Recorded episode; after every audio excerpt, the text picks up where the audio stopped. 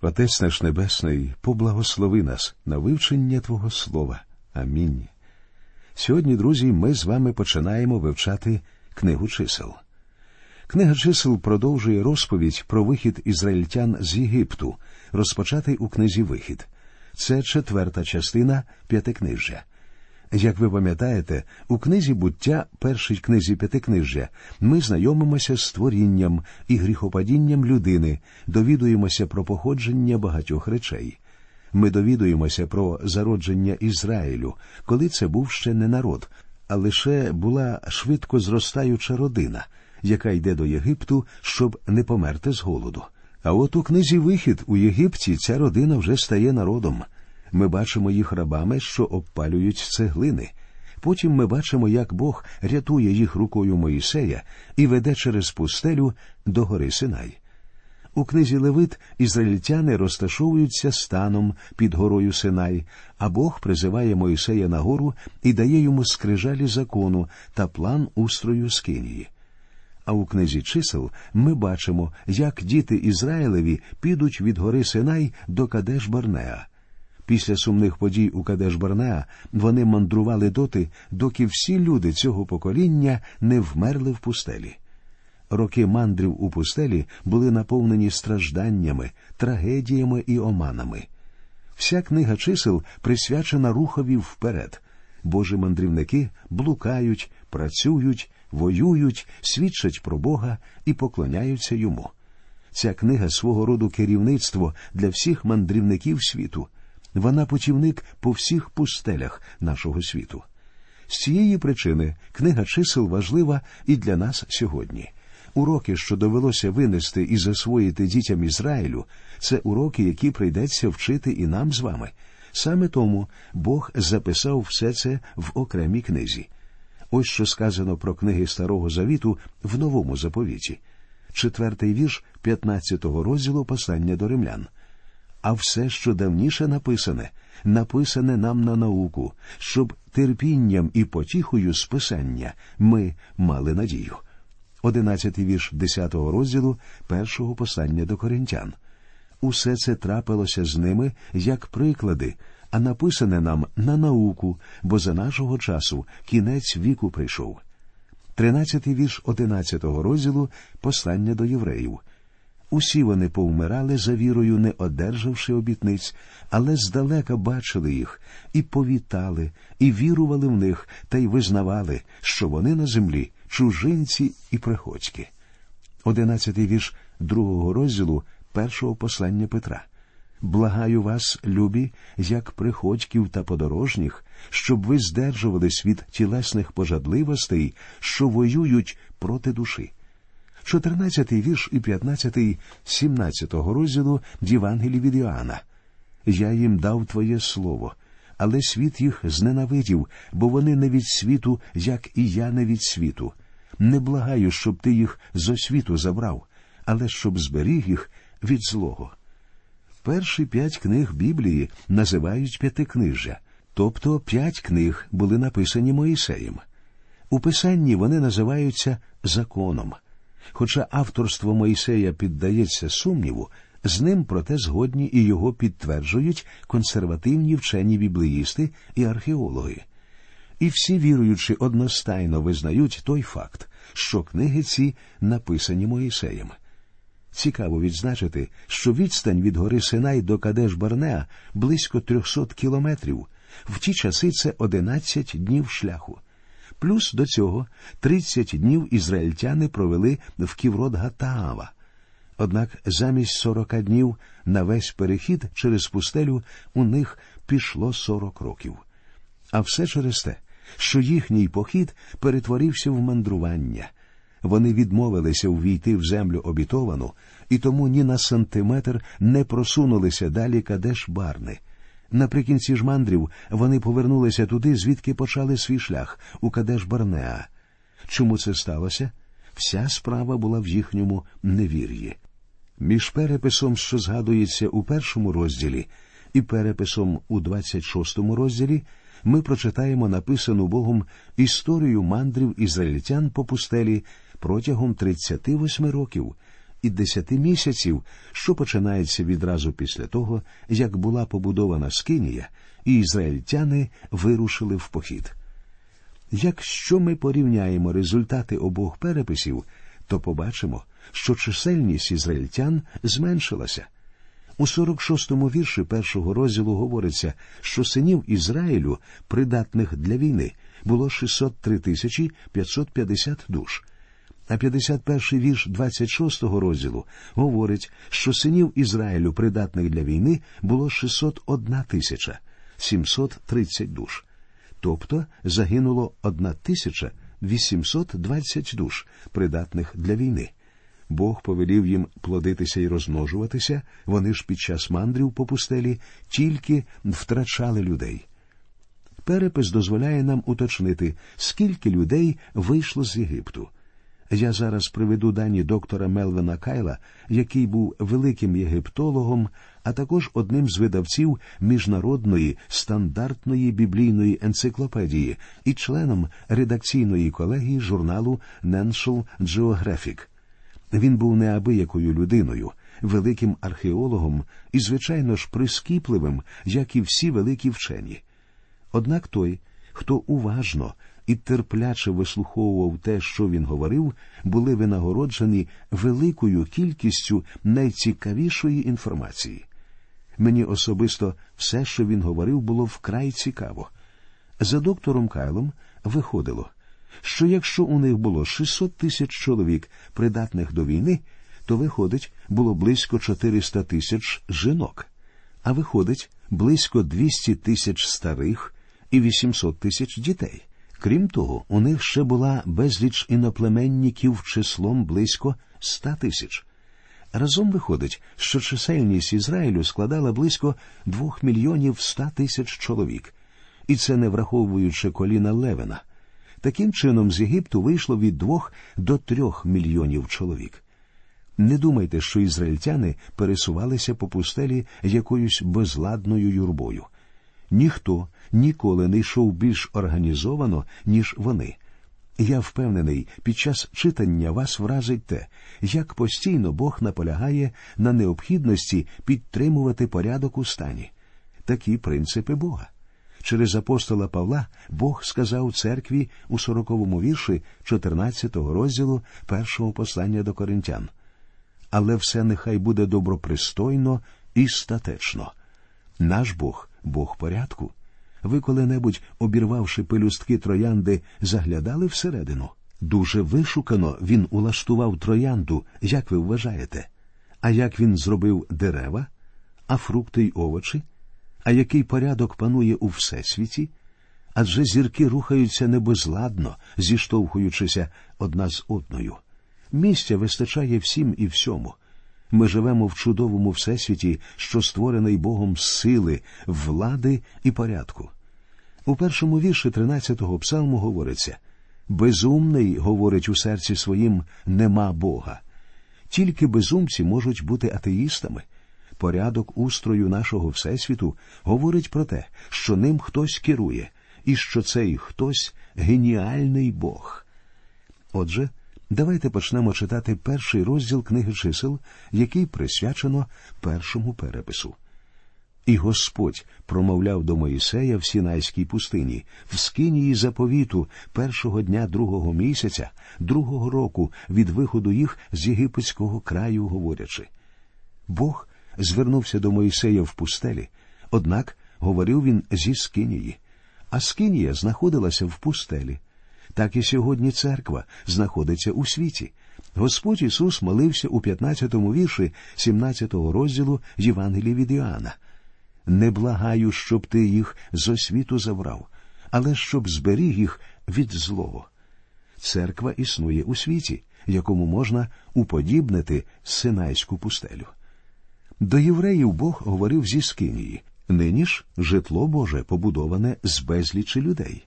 Це щирі віруючі, котрі утворюють церкву. Ось що говорять про це вірші з 19 по 22 другого розділу послання до Ефесян.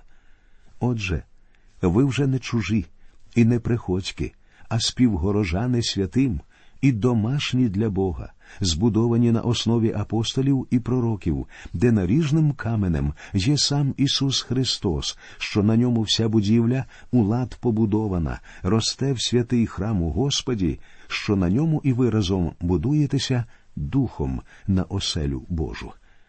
І десятий вірш цього ж розділу говорить, що церква побудована з людей, що бо ми його творимо, створені в Христі Ісусі на добрі діла, які Бог наперед приготував, щоб ми в них перебували. Читаємо далі другий та третій вірші першого розділу книги чисел.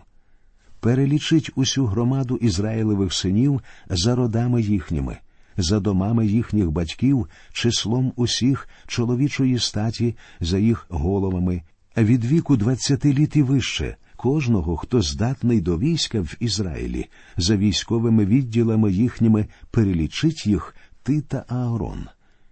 Діти Ізраїлеві повинні були бути перелічені для того, щоб створити армію, здатну до ведення війни. Коли вони були рабами в Єгипті, за них воював Бог. Їм самим цього робити не доводилося. Тепер, коли вони вийшли з Єгипту і йшли по пустелі, їм самим доводилося воювати зі своїми ворогами, а ворогів у них вистачало, і всі вони шукали нагоди розправитися з ізраїльтянами. Дозвольте вам зауважити, що й у нас, віруючих, сьогодні є чимало ворогів. Всі вони дуже реальні. Я ще раз відкрию послання до Єфесян, де мова йде про війну, яку ведуть віруючи у світі. Читаємо вірші з 10 по 12, з 6 розділу цього послання. Нарешті, мої брати, зміцняйтеся Господом та могутністю сили Його. Задягніться в повну Божу зброю, щоб могли ви стати проти хитрощів диявольських, бо ми не маємо боротьби проти крови та тіла, але проти початків, проти влади, проти світоправителів цієї темряви, проти піднебесних духів злоби. Бог врятував нас своєю нескінченно прекрасною і чудовою благодаттю. Але ми з вами живемо у світі злому і жорстокому. І як діти Ізраїлеві в пустелі, так і ми з вами знаходимося в пустелі цього світу повного гріха. Хоча Бог і спас нас своєю чудовою благодаттю, у нас є багато ворогів. Ось що написав апостол Павло своєму молодому послідовникові у третьому вірші другого розділу другого послання до Тимофія. А ти терпи лихо, як добрий вояк Христа Ісуса. І в дванадцятому вірші шостого розділу першого послання до Тимофія Павло говорить Змагай добрим змагом віри, ухопися за вічне життя, до якого й покликаний ти.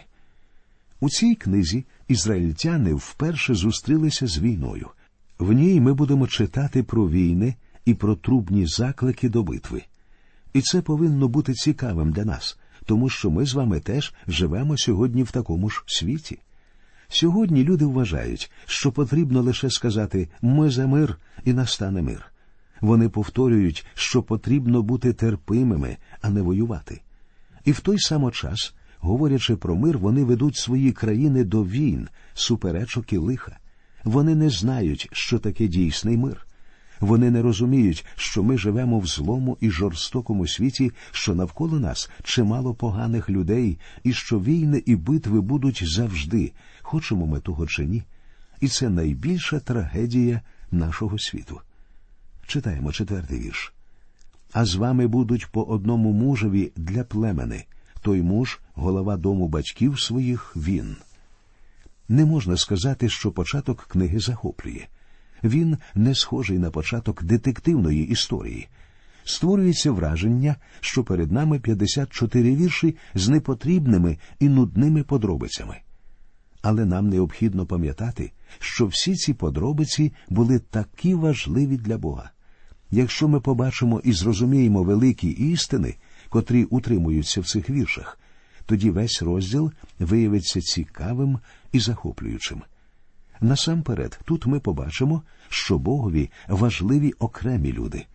Так відбувається масове переселення народів, але Богові потрібні обрані ним люди. Йому важлива кожна людина, що виконує його волю. Мойсей і Аарон повинні провести перепис населення і допомагати їм в цьому будуть представники кожного коліна. Імена цих представників перелічені, цитувати їх всі ми не будемо, але це проте доводить, що для Бога важливо кожне ім'я. Кожне ім'я має значення. Той, хто розуміє давню єврейську мову, зрозуміє важливість і значення кожного імені. П'ятий вірш. А оце ймення тих мужів, що стануть із вами. Для Рувима Єліцур, син Шедеурів. Так, на перший погляд, не дуже цікаво, але дозвольте мені дещо пояснити.